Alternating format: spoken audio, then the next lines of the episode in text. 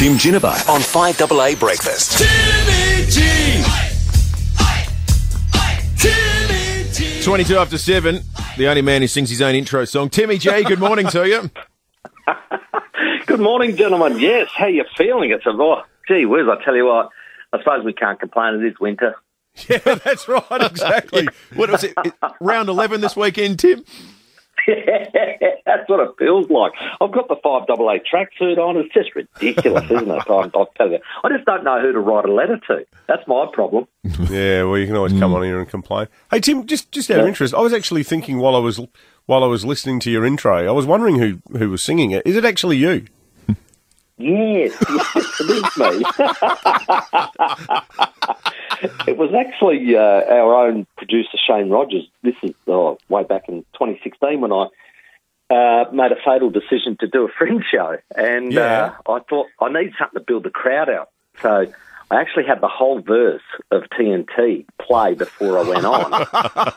and then as the chorus comes, of course, I come over the top in the chorus and do that bit. And of course, it was an instant laugh, got on the stage, cheap shot, and uh, got away with it. So yeah, it was a it was a little fringish, um, what would you say, uh, intro that, uh, well, it's now carrying on into future lives. What's caught your eye in the world of sport, Timmy?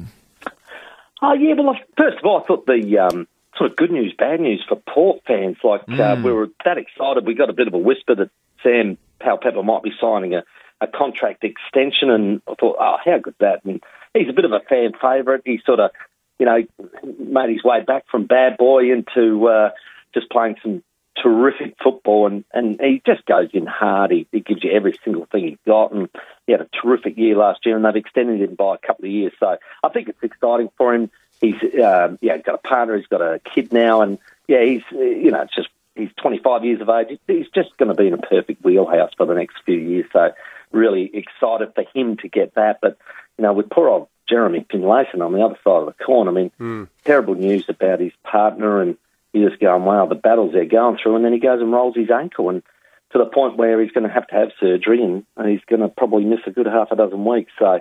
Not a great, uh, not a great moment for poor old Jeremy. He's, And, he's uh, um, uh, uh, quite aside from his personal tragedy, but just in the context of his injury and that setting him back and this team back this year, his versatility, Timmy, was so important for Port last year. He's just incredibly Oh. useful in so many different ways.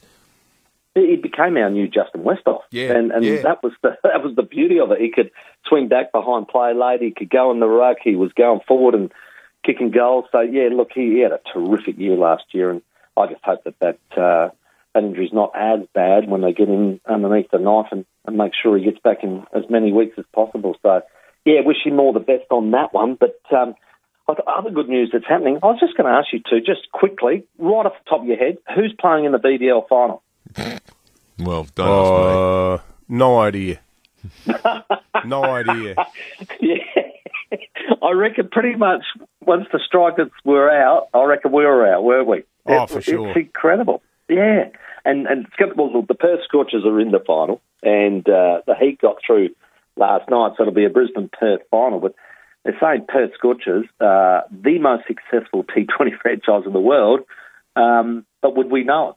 That, that's the, me. the the tree falls in about a forest. I reckon the way it's promoted too, like when you say the Scorchers, I don't know if they're the Perth Scorchers, the Hobart Scorchers, the. Sydney Scorchers. I actually think you identify these teams by the city, Yeah. not by Yeah. Not by their a good their nickname. And like you can't make history up. You know, you can't have a marketing meeting and say, "All right, these are the logos, and Hmm. you're going to be this, you're going to be blue, and you're going to be red and yellow, and you're the Scorchers, and you're the the Hurricanes, and you're the whatevers." Like it just doesn't resonate with people the way footy teams do. Yep. Uh, we haven't quite got that right. And I think, Brandon, you're dead right. We've got to keep calling ourselves Adelaide Strikers, I think. Keep that uh, Yeah. combination of the name going so we can brand ourselves well. And look, we do bat above our average as far as uh, attendances go. The Adelaide people do do love it. But, uh, yeah, I was only thinking myself last night, I wonder if anybody knows who's in the final because I reckon we absolutely said, yeah, that's enough, we're out, no strikers. So not, not to worry. Hey, boys, um, I don't know if you saw, well, one one team that's going to be hopefully breaking a 43 year drought, the Adelaide Giants. Now, Absolutely. Rowie and I hitched ourselves to that carriage very early. That's one of the uh, pitchers and uh, and the catcher come in uh, before the season started. And Anthony uh, Kirion is our catcher, and he keeps coming back, so he must like us. And uh, we've absolutely hitched our wagon to him. And uh, hopefully, on uh, well, they got this weekend. They got a couple in Adelaide and one in Perth. They play Perth first, and then a couple here. Hopefully, by Saturday night, we've won the championship and broken a massive drought. So that'll be uh, good luck to those guys. But one thing I did notice too, boys, um, we were talking about it last night.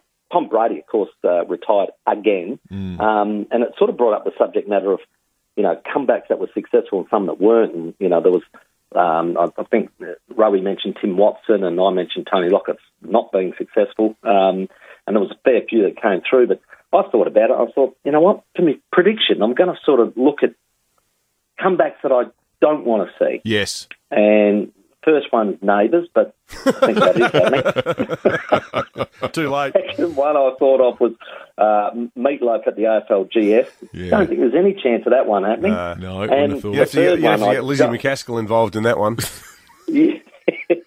and the third one I don't want to see is the Cleo magazine centerfold, with the first edition being Stephen Rowe. I do not want Yeah, to see no. that. Hang on. Is that a comeback? Did that happen? Tell me not. Good on you, Timmy. Just a bad dream. Yeah. right. Timmy J. The psychologist that can help you with that, Tim. You've clearly spent too much time locked in a studio with him.